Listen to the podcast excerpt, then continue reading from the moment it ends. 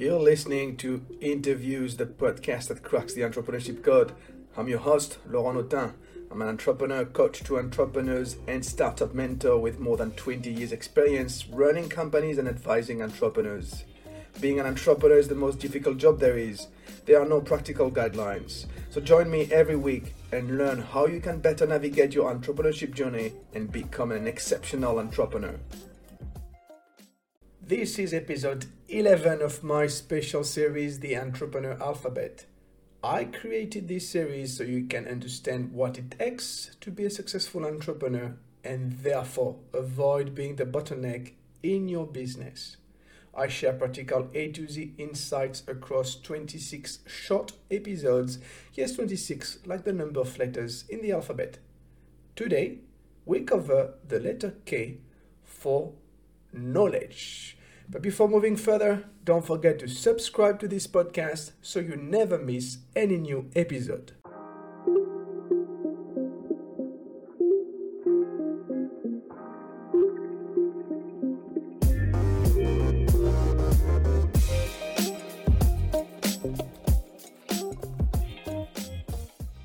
There's a difference between thinking you know, aka assuming, and knowing. I worked for 14 years in the market research industry, where I was helping my clients make informed decisions using data. So trust me when I say that most of our assumptions are not correct. I can hear your argument. I'm an entrepreneur. If I was listening to all people who told me I couldn't do it, I would never have started. I need to trust my guts. I know some things feel right. Absolutely. Listening to your guts, you should, because some things do feel right. But there's a difference between following your intu- intuitions, your gut feelings, and using data to make an informed decision to confirm it. And the problem is, too often, we don't make informed decisions because we want to go too fast. When you make an uninformed decision, you often make an assumption based solely on your gut feelings.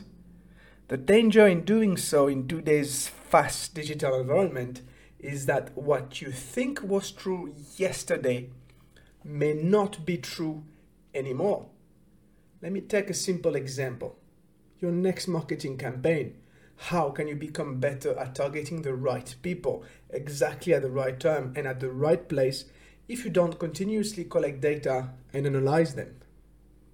I mean, many companies don't take advantage of everything that modern marketing has to offer, especially because marketing is changing so fast and there are many new tools that constantly come to the market. The thing is, what worked before may not work in a year time. So technology develops super fast, and marketing today relies on rapid testing, multiple campaigns at the same time usually, and learning it is therefore essential to continuously test and analyze so you can later the data show you what you've achieved and whether you're on the right track. Anyhow, think about the following What are your intuitions really based on? They're coming from your own perceptions of the market and the business environment, from your skills, from what opportunities you see untapped opportunities you anticipate because you gather the facts and make sense of them. So, in essence, our intuitions are based on our knowledge, and our knowledge is coming from various sources opinions from others, skills, experience, education, etc. And so the thing is, you need to make sense of all that information to build your knowledge. And only then you will be able to make an informed decision. You know, Steve Jobs was claiming he never done any market research. Well, I have to dif- difficulties to believe him. Maybe he had never hired an external research agency for whatever reasons. But his intuitions didn't come by themselves. They were based on his own analysis of the market on knowledge he had accumulated over the years, combined with an extraordinary ability to elevate himself and great people around him. And so he was able to use that and come up with all his brilliant ideas. So, what's important is that you create a structure that not only enables you to collect and gather data, numbers, figures, but also opinions. Your own opinions, your staff opinions, experiences, gut feelings to help you form your knowledge and the knowledge of the business so that you can use it in turn to make informed decisions and quickly scale your business up. I'm talking about knowledge management here. For more on this, I recommend that you read Ray Dalio's book called Principles. Anyway, in short, there will be times when you need to trust the data because they are more valid than opinions, for instance. But there will be times when data don't exist yet.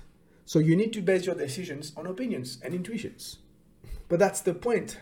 What I am saying is you're a business owner. You should definitely trust your gut feelings, but you'll reach a point where you need to rely on data to make sure you're moving in the right direction and to know whether or not you have reached your destination. So follow the numbers, but do not disregard your gut feelings. Follow your gut feelings or your intuitions, but do not disregard the numbers. Again, the combination of data, intuitions, opinions, experience, skills, etc., is how you shape your knowledge. And knowledge helps you be informed, which in turn helps you make the right decisions. So now that you understand the principle, there's one area where I'm sure you can do a lot better your customers. How much do you actually know about them? How connected do you believe you are to them? You probably think you know them enough, but I'm going to assume that you do not know them as much as you think you do. Yes, I am making an assumption, but I am relying on 20 year experience, conversations with many entrepreneurs, including guests on my podcast, and data. So, the knowledge I've acquired on that particular topic has shown me that many entrepreneurs are not as connected as they think they are with their customers. For instance, do you have an ideal client profile? Do you have regular meetings, and by regular I mean weekly, with customers? It's one thing to say you're customer centric, it's another to actually be customer centric. So, when was the last time you talked to a customer? When was the last time your people talked to a customer? Remember that those customers are the ones who pay your bills. So you should know them very, very well. But you're not in their heads. So if you want to know how your clients feel, behave, and most importantly, understand why they do the things they do and why they buy from you and not from your competitors, well, the best approach is to simply ask them and even better, do it old style, you know, over the phone or at least over a Zoom conversation so that you can probe more and ask the important questions like how and why. The danger is as your company grows, you become more and more disconnected to your market and you spend less and less time with your customers. Watch out.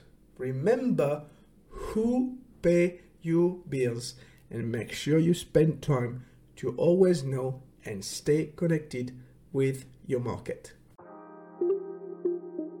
Thank you for listening. If you've enjoyed this episode, please share it with your network so we can inspire as many entrepreneurs as possible. See you next time. Bye for now.